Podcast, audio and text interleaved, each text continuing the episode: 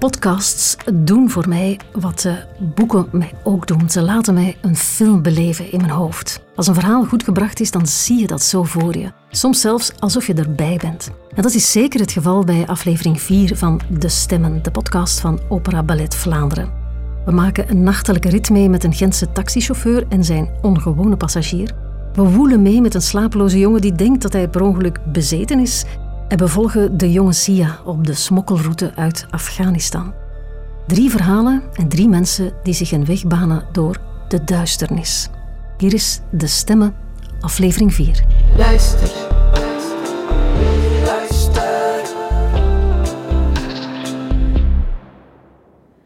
Aus dem Walde tritt die Nacht, aus den Bäumen schleicht sie leise, schaut sich um in weitem Kreise,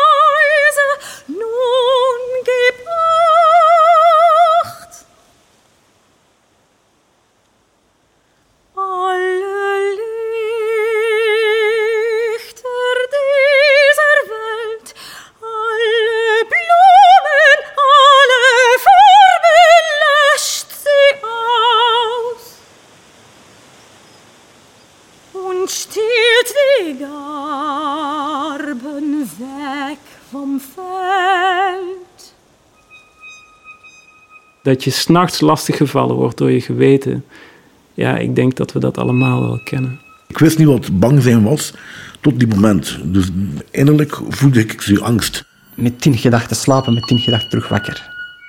Welkom bij De Stemmen, een podcast van Opera Ballet Vlaanderen. In ieders leven schuilt een opera en wij gaan er naar op zoek. Elke aflevering bundelt persoonlijke verhalen rond één tijdloos thema dat de kunsten en het leven betekenis geeft. Aflevering 4 Duisternis. Wanneer de avond valt, wordt alles stiller, donkerder, mysterieuzer. Je gedachten verschuiven.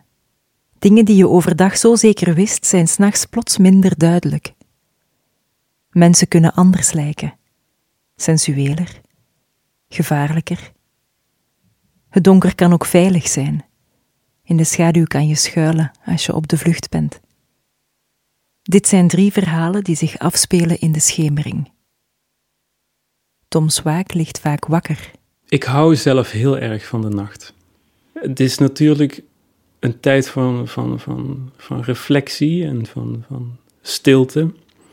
En ook een tijd waarin je niet gestoord wordt. Slapen, dat, dat vind ik zo een tijdverlies. Het moet, maar ik, ik, ik, ik voel me bijna iedere avond schuldig dat ik ga slapen, omdat ik dan niet iets nuttigs kan doen die nacht. Het is precies alsof mijn hoofd een bepaalde denkkracht heeft en waar die zich dan op, op, op uh, hoe zeg je dat? Die, die, dat is eigenlijk een blinde kracht of zo. Dat apparaat stopt niet en als het iets vindt, dan hecht het zich daaraan vast en dan, dan, dan, dan moet ik daarover nadenken op dat moment. Als ik mijn moeder mag geloven, dan had ik dat al als kind. Ja, altijd moeite om in slaap te komen. Als ik eenmaal sliep, dan was het geen probleem, maar het in slaap vallen is iets heel moeilijks.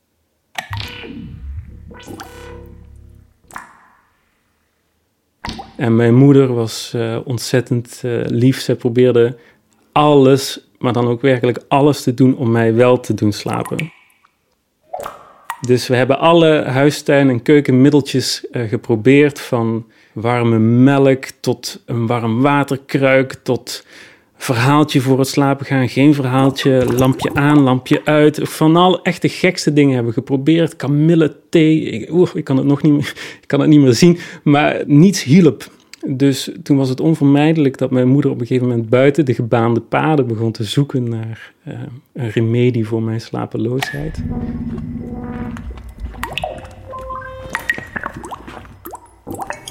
Dus wat mijn moeder probeerde dan, ja, ze heeft met mijn bed geschoven om te zien dat ik met, met mijn hoofd op het noorden lag of op het zuiden. Ik weet het dan niet meer, in ieder geval in de juiste richting.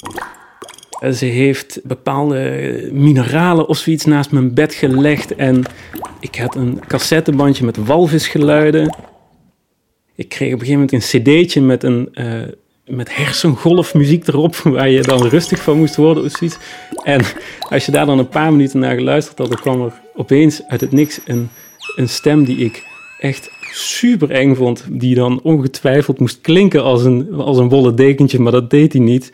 En dan zei hij, en nu ga je ontspannen en je voelt je lichaamsdelen zwaar worden en god weet wat allemaal. Dus dat wekte ook alleen maar op mijn lachspieren. En uh, lang verhaal kort, dat hielp ook allemaal niet.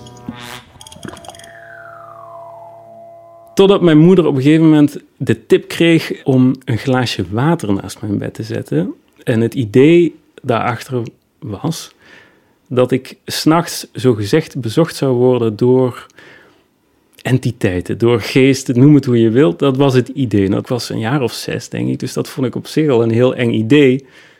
Ehm, maar ik moest dat glaasje water dan naast mijn bed zetten. En de volgende ochtend zaten er in dat water allemaal belletjes. En uh, het verhaal was dan dat elk belletje een gevangen geest was. De volgende stap in het ritueel was dat ik dat glaasje water door de wc moest gaan uh, kappen. En ik moest die geesten doorspoelen en ze waren weg. Nu denk ik dat het de bedoeling was dat ik dat één nacht gedaan zou hebben. Maar ik was zo overdonderd door de hoeveelheid aan belletjes die in mijn glas zaten, dat ik dacht van nou, die, die ene nacht was niet genoeg. Ik moet dit blijven doen. Dus ik heb dat niet tegen mijn moeder gezegd, maar ik heb stiekem altijd een glaasje water gevuld en naast mijn bed gezet. En iedere ochtend zaten daar dus minstens evenveel belletjes in als de avond ervoor of de, de dag ervoor. Totdat ik op een gegeven moment wakker werd en nog slaapdronken dat glaasje water in één teug heb opgedronken.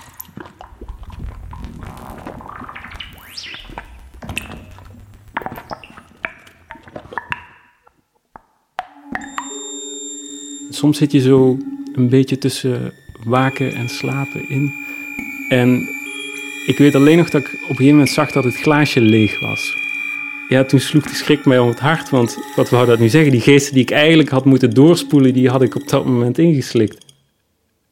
Dat durfde ik al helemaal niet te vertellen aan mijn moeder, maar ik heb vervolgens nog jarenlang soms gedacht dat ik misschien een beetje bezeten was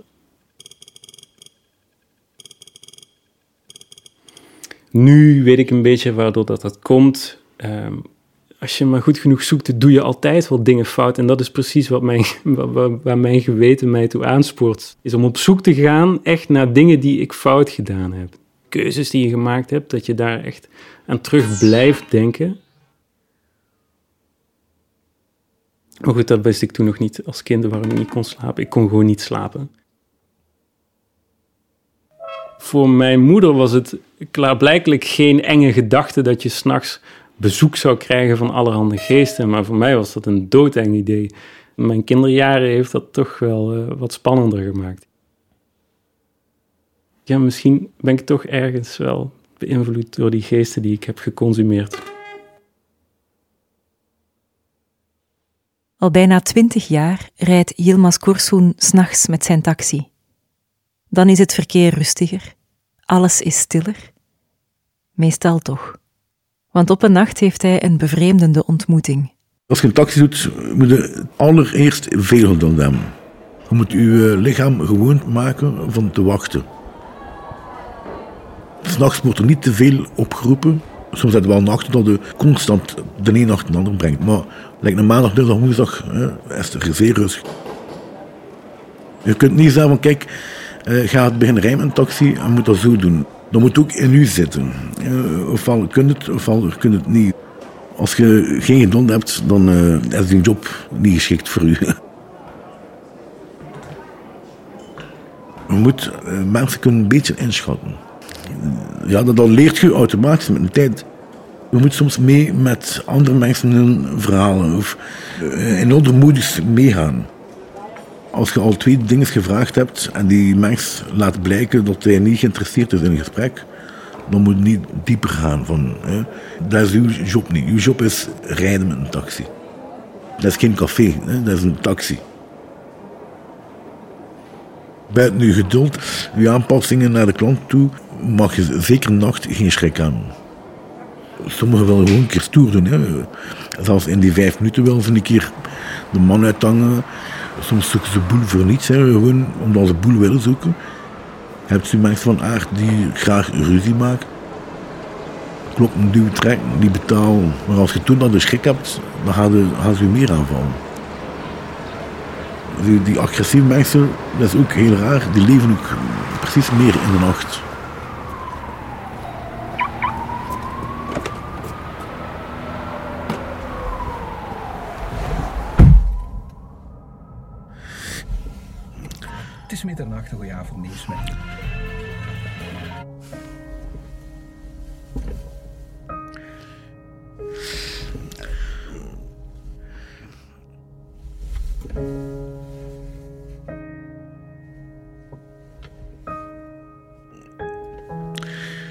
Was een heel speciaal meisje.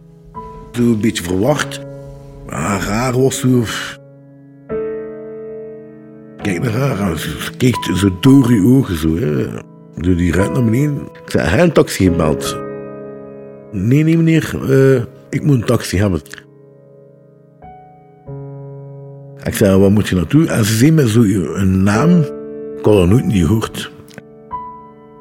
Maar ik zei, geen probleem, stap maar in. Ik moet wel nu betalen. En ze stapt in. Ik begin te rijden. Ik gaat mij wel begeleiden eh, waar dat moet afrijden al. Ja, zegt ze, rij richting Nienhoven.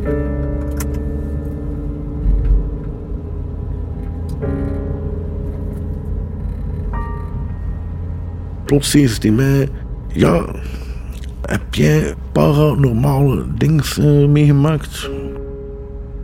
Paranormale wadden. Ja, zegt ze, ik heb contacten met geesten. Ik zei, mijn begin, maar even contacten met geesten en al. En eh, er zat één schriftje bij, zo een, een zwart eh, boekje, zo'n schriftje.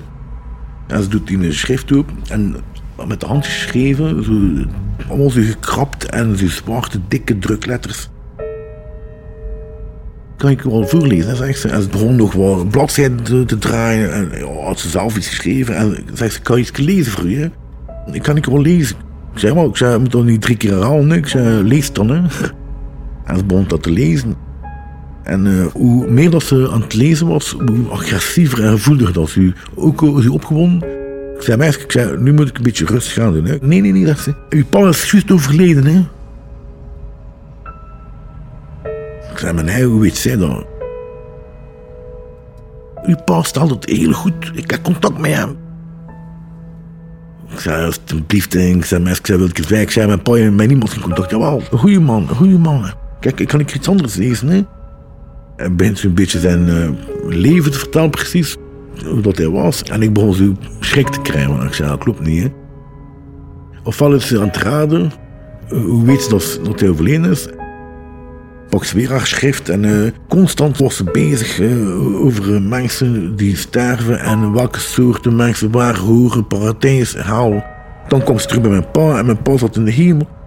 Ik wil er niet veel over spreken. Ik zit nog altijd met emoties. Mijn pa is gisteren overleden. Oké, okay, gelijk. Maar zwijg erover. Nee, nee, nee. Kijk, ik ga nu bij mijn mama. Ik ga er ook niet over spreken. Hè. En ik kan het ook. Hè. En uh, ik zei, ja, oké, ja, geen probleem. Zeg er alles. Maar ik zei, nu wil ik je me een beetje met rust laten. Ah ja, oké, oké, oké, ja.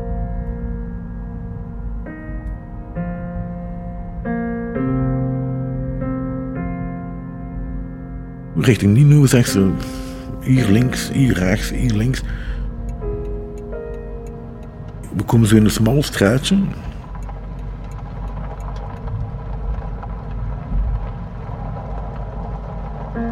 Ja, hier stoppen, zegt ze. Hier moet ik zijn, zegt ze. En uh, ze uit en uh, archief lag nog in een taxi. Kan ik er kijken bij mijn mama?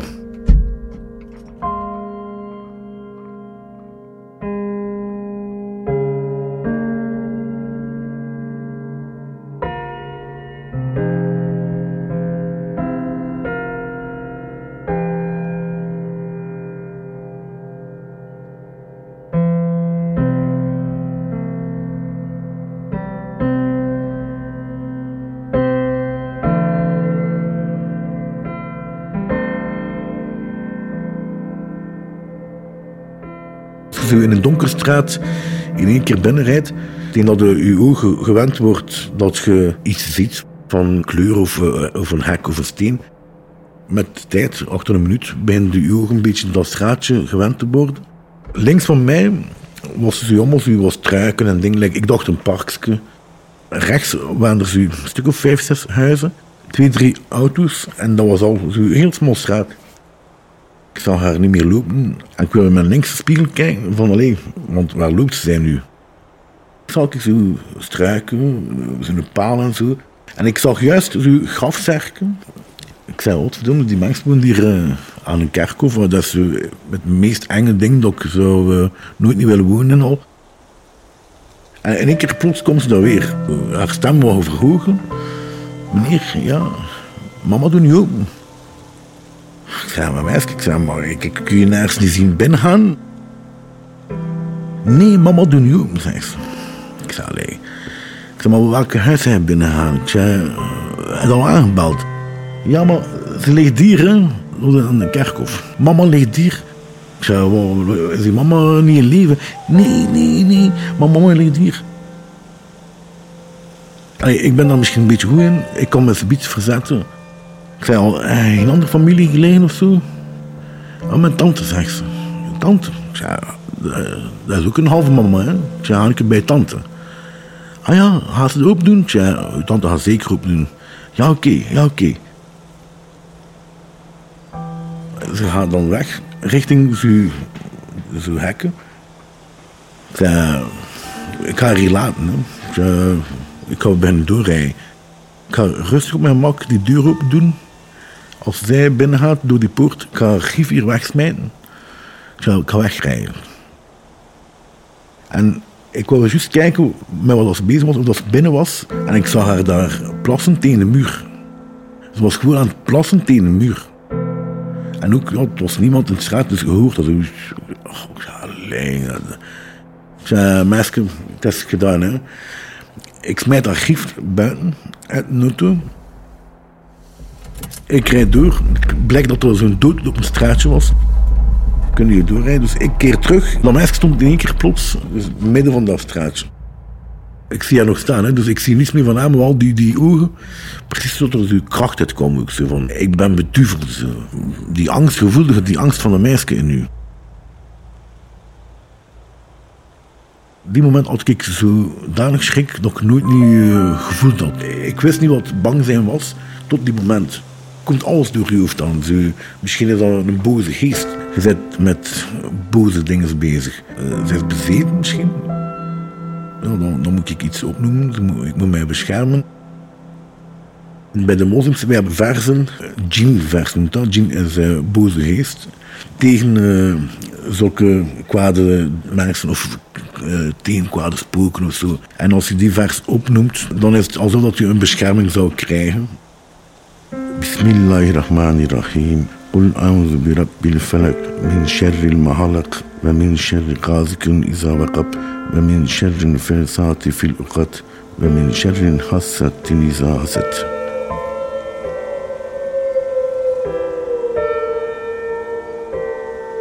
Toen ik dat begon op te zeggen, voelde ik het zo raar. Zo. Het gaat allemaal zo traag. Het is wel twee minuten, maar dat is gelijk een half uur dat daar staat. Ondertussen bleven we elkaar zo kijken, zo doorkijken. En zeker zij, die, die kreeg zo rillingen. Ik wilde daar weg. Eh, Maar ja, ofwel moest ik haar overrijden. Dat, dat gaat niet. ja. Het is ook een mens. Maar dan zeg ik van, ja, dat is geen mens. Dat is eh, iets boosaardigs. Dat moet uit de weg.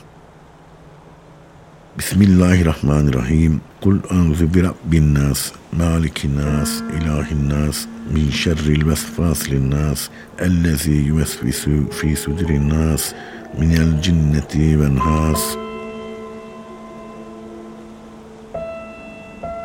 Ik wou echt die gas induwen. Ik wou gewoon weg van daar. Ik, eh, maar toch was het iets dat mij tegenhield van je moet bij haar blijven. En plots kwam ze naar mijn linkse kant, de chauffeurskant toe, al huilend. Eh, en eh, ze was aan het schreien en schreien. En deed eh, een beetje van die ruit open. Ik, wou echt direct vertrekken, maar Ik zag haar zodanig huilen en ze, ze zei iets dat mij zo indruk gaf van het is een andere meisje van daarnet. De ene was zo kwaadwillig en zij heeft hulp nodig. Ja, ze bleef mij zo aankijken als een klein kind van allee, laat mij hier niet alleen.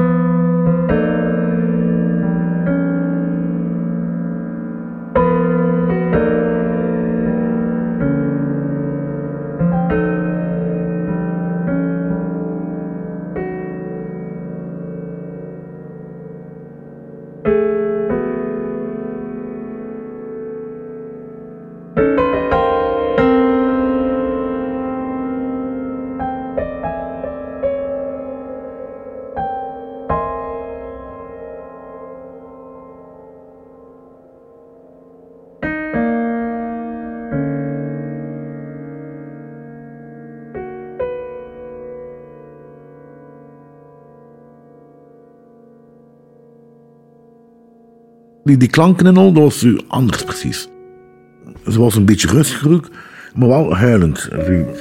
Ik weet niet wat ik hier doe, meneer, alsjeblieft, laat me hier niet, niet achter. Ik zei, wat gaan we nu doen, meisje? Je gaat hier blijven? Nee, maar ik weet niet wat ik hier doe, ik weet niet. Ik wil naar huis, ik wil naar huis. Ik zei, waar woonde hij? In Gent. Kijk, ik heb uw grief daar weggesmeten. Ik zei, pak dat mee. Hij stapt in de auto, maar hij zwijgt. Hè. Je één keer mond op doet, ik smijt het eruit. Ze pakt haar jas en eh, dat, boekje of zo en al, en uh, zijn sacoche. En ze stapt terug in de taxi. Ze gewoon stil. En we kwamen hier in Gent bijna. Ik zei, voel je goed? Want eh, ze was eh, anders, rustig, een beetje ontspannen. Maar eh, nu was ze zo'n braaf meisje die gewoon naast u zat. En zegt ze, nee, ik voel me niet goed. Ik zei, moet ik je naar het ziekenhuis brengen anders? Ik weet niet. Allee, ik voel er nog iets, ik weet niet. Het was altijd zo, ze wist niets meer dan. En eh, ik zei, kijk, ik ga een naar het ziekenhuis rijden bij u. En eh, daar gaan ze misschien halen. Dan eh met haar, zonder iets aan te rekenen of van geen kosten. ik heb mijn dispatcher verwittigd. dat is goed, zegt rij maar. Ik heb haar dan naar Tuzet gebracht. En die mens van de receptie had gebeld naar een nachtdienst van de psychiatrische instelling op Sint-Denijs. Heb haar dan naar daar gebracht. Dat meisje mocht daar binnen blijven. Eh, ze had zelfs meer gekeken naar mij, of uitgezwaaid. Allee, Ik heb mijn naam achtergelaten. Drie dagen later ben ik moeten gaan eh, voor eh, heel dat verhaal eh, te vertellen. Door haar ziekte. Ik krijg soms eh, dingen dat ze denkt dat ze met, met geesten in contact komt. Of met dode mensen. Maar ja, wij, wij zijn allemaal geen psychologen, wij zijn geen psychiaters. Wij kennen dat niet, dus dat, dat- wij zien ze eerst als klant. Maar die moment, dat, dat, twee, drie uur dat ik met haar dan bezig was, ja, dat was de eerste keer dat ik echt ervaren had wat schrik hebben is. En ehm, gelukkig was ook de laatste keer. Ik heb erachter niets meer meemaakte in hetzelfde geval. Maar eh, het was eh, best angstig.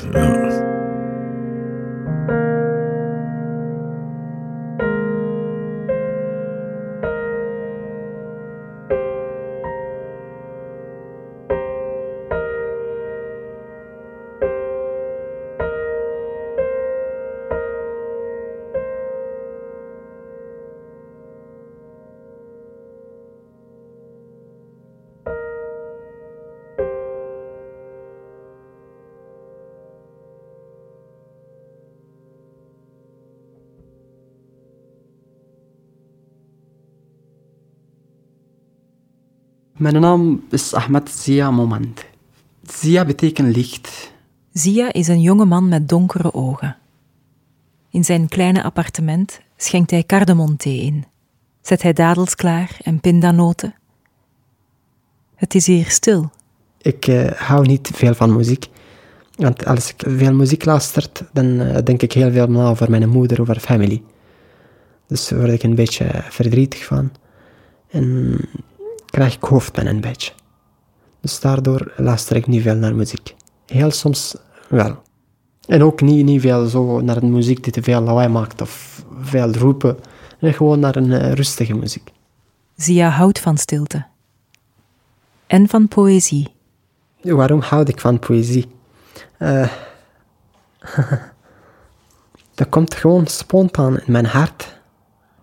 Ik schrijf zelf, zelf poëzies ook, daarom hou ik van poëzies. En dat begrijp ik wel, dat wat betekent dat, over wat gaat het. Op zijn tafel ligt een boek open over de geschiedenis van Afghanistan. Nu is hij 21 en ondertussen woont Sia al enkele jaren in België. Hij komt uit een klein dorp dat hij nu meer dan vier jaar geleden heeft verlaten. Ik ben eh, op 15 maart 2000 in Afghanistan, provincie Nangarhar, geboren. Hoe heette jouw dorp? Dandi Barakat Khan. Dandi Park. Barakat Khan. Dandi Barakat Khan. Yes. Ik mis nog altijd mijn vrienden. Herinner ik mijn eh, leerkrachten nog altijd. Mijn school nog altijd. Mijn klasgenoten nog altijd. Toen heb ik uh, cricket gespeeld daar. Ik hou van cricket. Dus uh, heb ik wel mooie herinnering ook van. Mhm. Dus mijn gebied waar ik geboren ben, mijn moeder, mijn zus, mijn broers, dat herinner ik wel. Mijn dorp ligt tussen de bergen, naast de rivier, altijd groen. En een heel mooi dorp, maar helaas dat nog altijd oorlog is. Herinnering is dat uh, elke dag met een uh, nieuwe verschrikkelijke situatie, elke dag met een uh, nieuwe accident, dus elke dag met een nieuwe leider van dorp, van provincie, wordt vermoord. Zelfmoorden, onslagen, herinnering van kapot te maken mensen, onveilige situatie maken. Deze situatie heb ik het zelf gezien. Ik ben geboren in oorlog. Al 40 jaar nog nooit gestopt oorlog. Vooral wanneer de avond viel, werd Sia bang. Altijd een hele slechte herinnering van nacht. Na vijf uur s'avonds, na zes uur s'avonds, bij onze dorp kunt je niet naar buiten komen. Dus altijd donker, altijd verschrikkelijke situatie, altijd heb je eigenlijk een beetje bang van je eigen schaduw. Dus als je naar buiten komt, pak je een, een licht mee. Mensen uh, worden uh, dood door onbekende mensen, door Taliban of door Afghaanse overheid, door Amerikaans. Uh, acht jaar geleden mijn vader is vermoord. Eerst was zijn job politieagent. Dan kreeg hij een andere baan van overheid. Dus uh, op het laatste moment toen hij vermoord was, hij heeft gewerkt bij de afdeling van antiterrorisme. Okay. Hij was hoofd van antiterrorisme, dus leider. En wat is er gebeurd? Taliban. Die zijn terroristengroepen die tegenovergesteld van de Afghaanse overheid is. Mijn vader had een plan om naar buiten te gaan voor een operatie met zes personen. Zo begrijp ik het van mijn moeder, van leider van het district, van zijn vrienden. Hij heeft een informatie gekregen dat uh, op deze plek ligt uh, wapens en drugs. Dagenlang wist Sia niet waar zijn vader was. Dus na vier, vijf dagen kregen we antwoord dat uh, vader is vermoord. Kun je je lichaam van hier gewoon meepakken en begrafenis doen. Ik kon eigenlijk niks doen. 12 jaar jongen kan niks eigenlijk doen, dus gewoon blijven houden. Ben je trots? Heel veel. Hij heeft goed gedaan. Ook Sia's oudste broer kwam om in de oorlog. Dus hij was een soldaat. Hij is ook vermoord. Ja. Het dorp van Sia werd zwaar getroffen. Was een hele zware bomonslag dicht bij ons huis. Alle ramen van ons huis was helemaal kapot. De moskee zijn ook allemaal kapot. School ook. 32 personen zijn gewoon weg, gewoon dood. Zonder zijn broer en zijn vader in de buurt werd Zia door de Taliban benaderd. Taliban een paar keer bedreigd. Jij moet bij ons werken. Jij bent klein, je kunt wel zoals een spion voor ons werken. Wapen op ene plaats naar andere plaats brengen. Jihad doen. Maar uh, mijn mentaliteit en mijn hoofd was niet helemaal klaar om met Taliban te werken. Mijn vader was bij de Afghaanse overheid en nog altijd kijk ik zoals een vijand naar Taliban. Mijn hart is nog altijd niet proper over Taliban. Op zijn zestiende besluit Sia te vertrekken uit Afghanistan. De laatste avond was ook heel veel verschrikkelijk. Mijn moeder heel veel haalt. Mijn andere broers haalt heel veel. Het was heel een slechte herinnering, een hele slechte avond. Heb je iets meegenomen van thuis? Ik heb gewoon brood meegenomen. Enkel brood meegenomen en water meegenomen. En mijn moeder heeft zelf gebakken. En daar bakken alle moeders zelf brood. Herinner je nog wat je moeder tegen gezegd heeft? De laatste woorden was zo'n... Zia, Zia, deze dorp is niet goed voor jou. Zoek maar een mooie, een mooie plek, een, een veilige plek van de wereld. Beter vertrek van hier. Jouw onkel gaat me helpen. Dus uh, vertrek van hier, mogen Allah jou beschermen. Mogen God jou beschermen. Knuffelt mij, kust mij. Begint halen, ik ook. Dan vertrek ik van huis. Helemaal s'nacht donker. De auto genomen om naar, naar stad te rijden. Daar eh, met smokkelaar gesproken. De smokkelaar heeft een andere auto met, met toen nog uh, uh, twee of drie jongens. Samen vertrokken naar de hoofdstad van Afghanistan. Naar Kabul. Zia reisde langs omwegen van Afghanistan door Iran, door Turkije, Bulgarije, Servië, Kroatië tot in Italië. Het doel was Londen. Dat hij in België zou terechtkomen wist Zia nog niet. Zeven maanden en tien dagen zou hij onderweg zijn. Weg is vol van risico. Oorzaak dat je zonder pas bent, kun je niet gewoon via uh, normale weg, via wettelijk weg naar een land gaan. Dus dat is al helemaal onwettelijk dat wij doen. Dus uh, hij steekt een land over via boos, via water. Helemaal alleen, zonder familie. Geen papa, geen mama. Dus uh, heel schrikt en heel bang gehad. Overdag heel aan tijd slapen. Rust kunt je niet slapen, overal nat, overal water. Altijd s'nachts wandelen. Geen lichten. Bent je heel veel ongerust om, een politie gaat nu komen, politie gaat nu komen. Maar door nacht altijd gewoon blijven. Als het zo een beetje donker, dan kunnen wij vertrekken. Grote delen van zijn reis legt Sia te voet af. Soms was er een auto voorzien, of werd hij het water overgezet met een bootje zoals bij de grens met Turkije. een rivier, maar dat was een boot. Die smokkelaar heeft uh, bij met vijf personen in pot zetten en oversteken. En uh, hier beginnen wij hardlopen. Die, die smokkelaar die wegwijst. Dus Turkije is heel dichtbij. Controle van politie komt hier. Gewoon hardlopen. Hardlopen, lopen, lopen, het, het grens oversteken. Wij wisten eigenlijk niet waar de grens en waar. Dus dat kan je niet pakken. Daar camionet was aan het wachten. Camionet genomen, 35, 36 personen in het camionet. We hebben de eerste stad van Turkije gestopt. Verschillende keren probeert Sia de grens met Bulgarije over te steken. De grenzen was toe, overal sneeuw. Overal grenzen zijn onder controle van politie. En de Bulgaarse politie sloeg heel veel hard. Van een persoon been kapot, van een andere persoon hoofd, van een andere persoon tanden.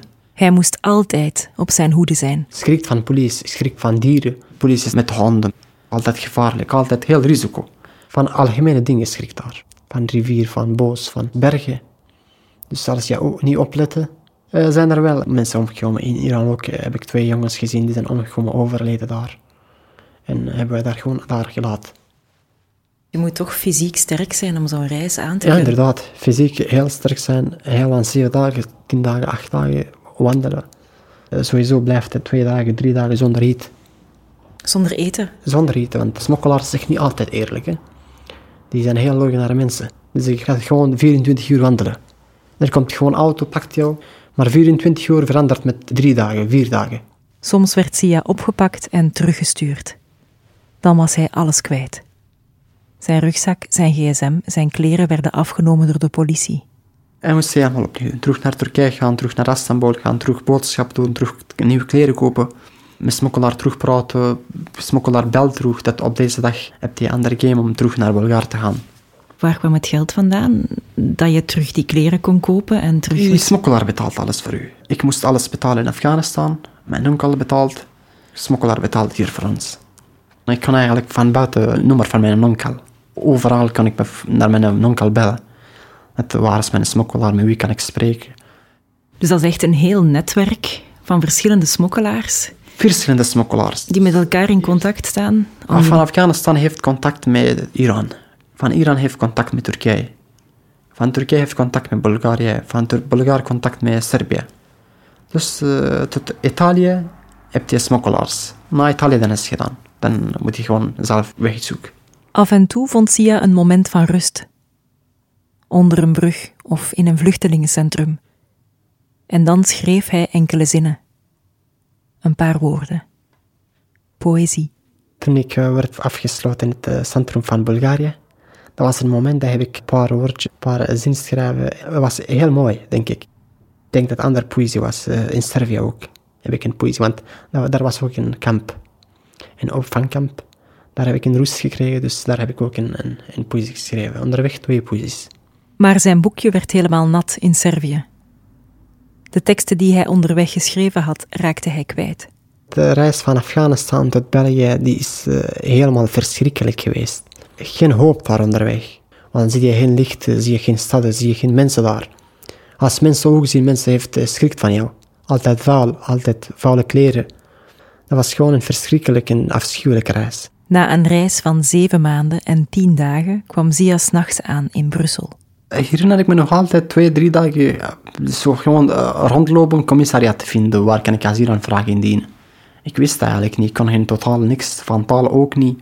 Van mensen ook niet. Gewoon oh, twee, drie nachten gewoon wandelen. Hoe waren die nachten?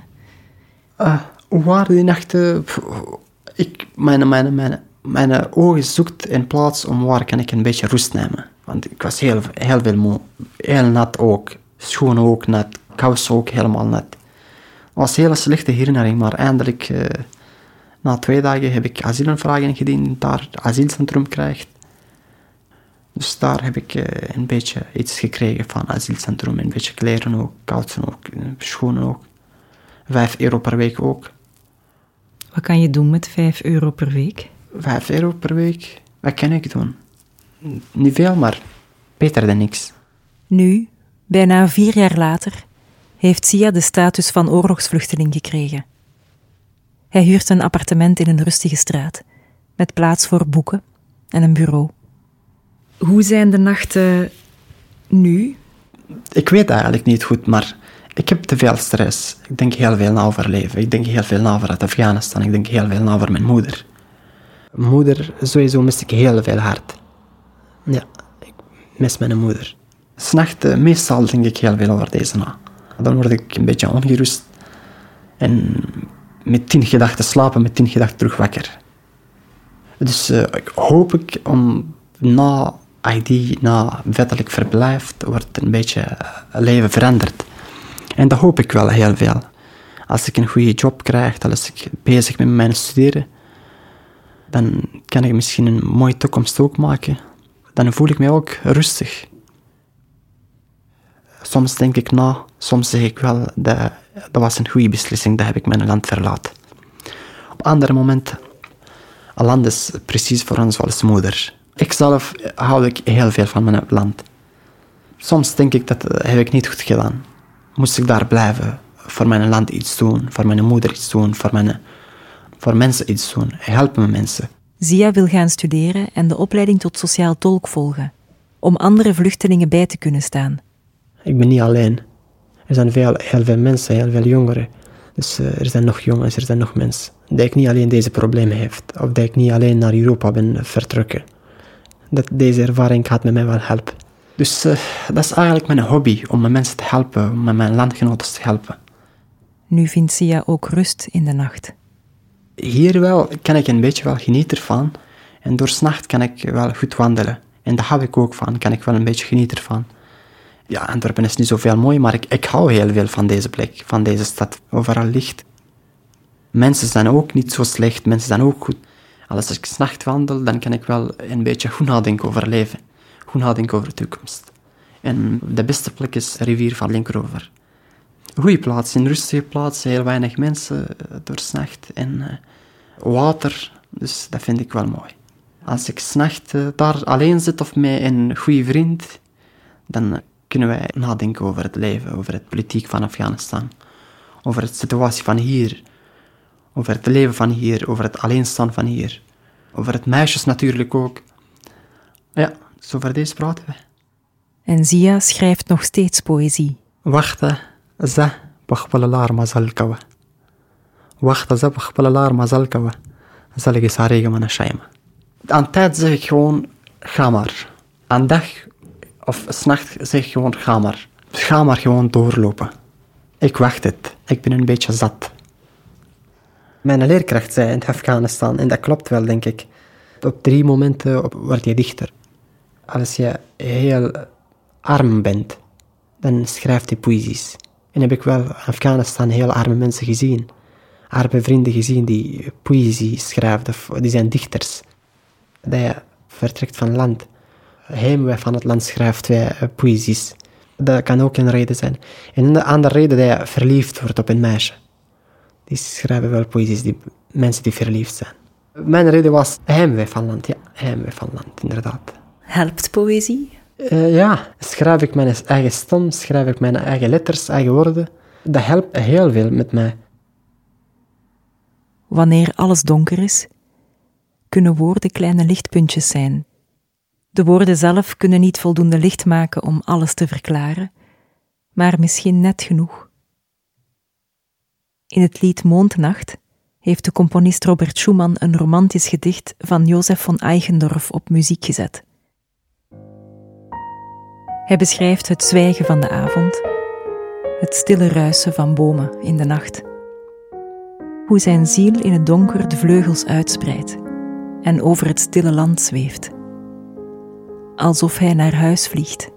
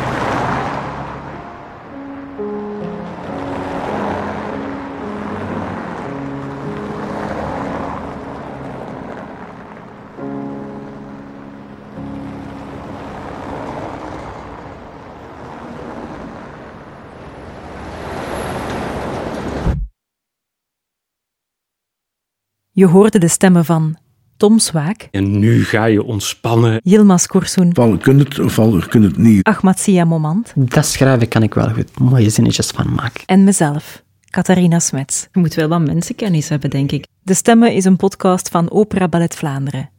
Onze sounddesigner is Maarten Buil. Onze hoofdredacteur is Catharina Lindekens. Onze producenten zijn Annelien de Rijke en Noemi Suarez Sanchez. Onze redactie dat zijn Ilse de Grijze, Wilfried Etenzonne, Klaas Lemmes, Sarah Arnoud en Margot Timmermans. Onze adviseur is Randy Vermeulen. Je hoorde een bewerking van enkele delen uit In einer Nacht van Paul Hindemith. Veel dank aan sopraan Herlinde van den Bossen en pianist Jeff Smits. Ze brachten de liederen Mondnacht van Robert Schumann en Die Nacht van Richard Strauss. De Stemmen is lid van podcastnetwerk Luister. Tot binnenkort op operaballet.be. Ja, bij deze bewezen denk ik, de verbeeldingskracht van podcasts, zoals die ook eh, van boeken is en van muziek natuurlijk. Ik was muziek nog vergeten. Hoe is dat mogelijk? In het podcastnetwerk van Luister kan je ook muziek terugvinden. Big Pink bijvoorbeeld, over hoe de ene muzikant de andere inspireert. En ook Kratkruipers, dat is een podcast over de liefde voor vinyl. Luister.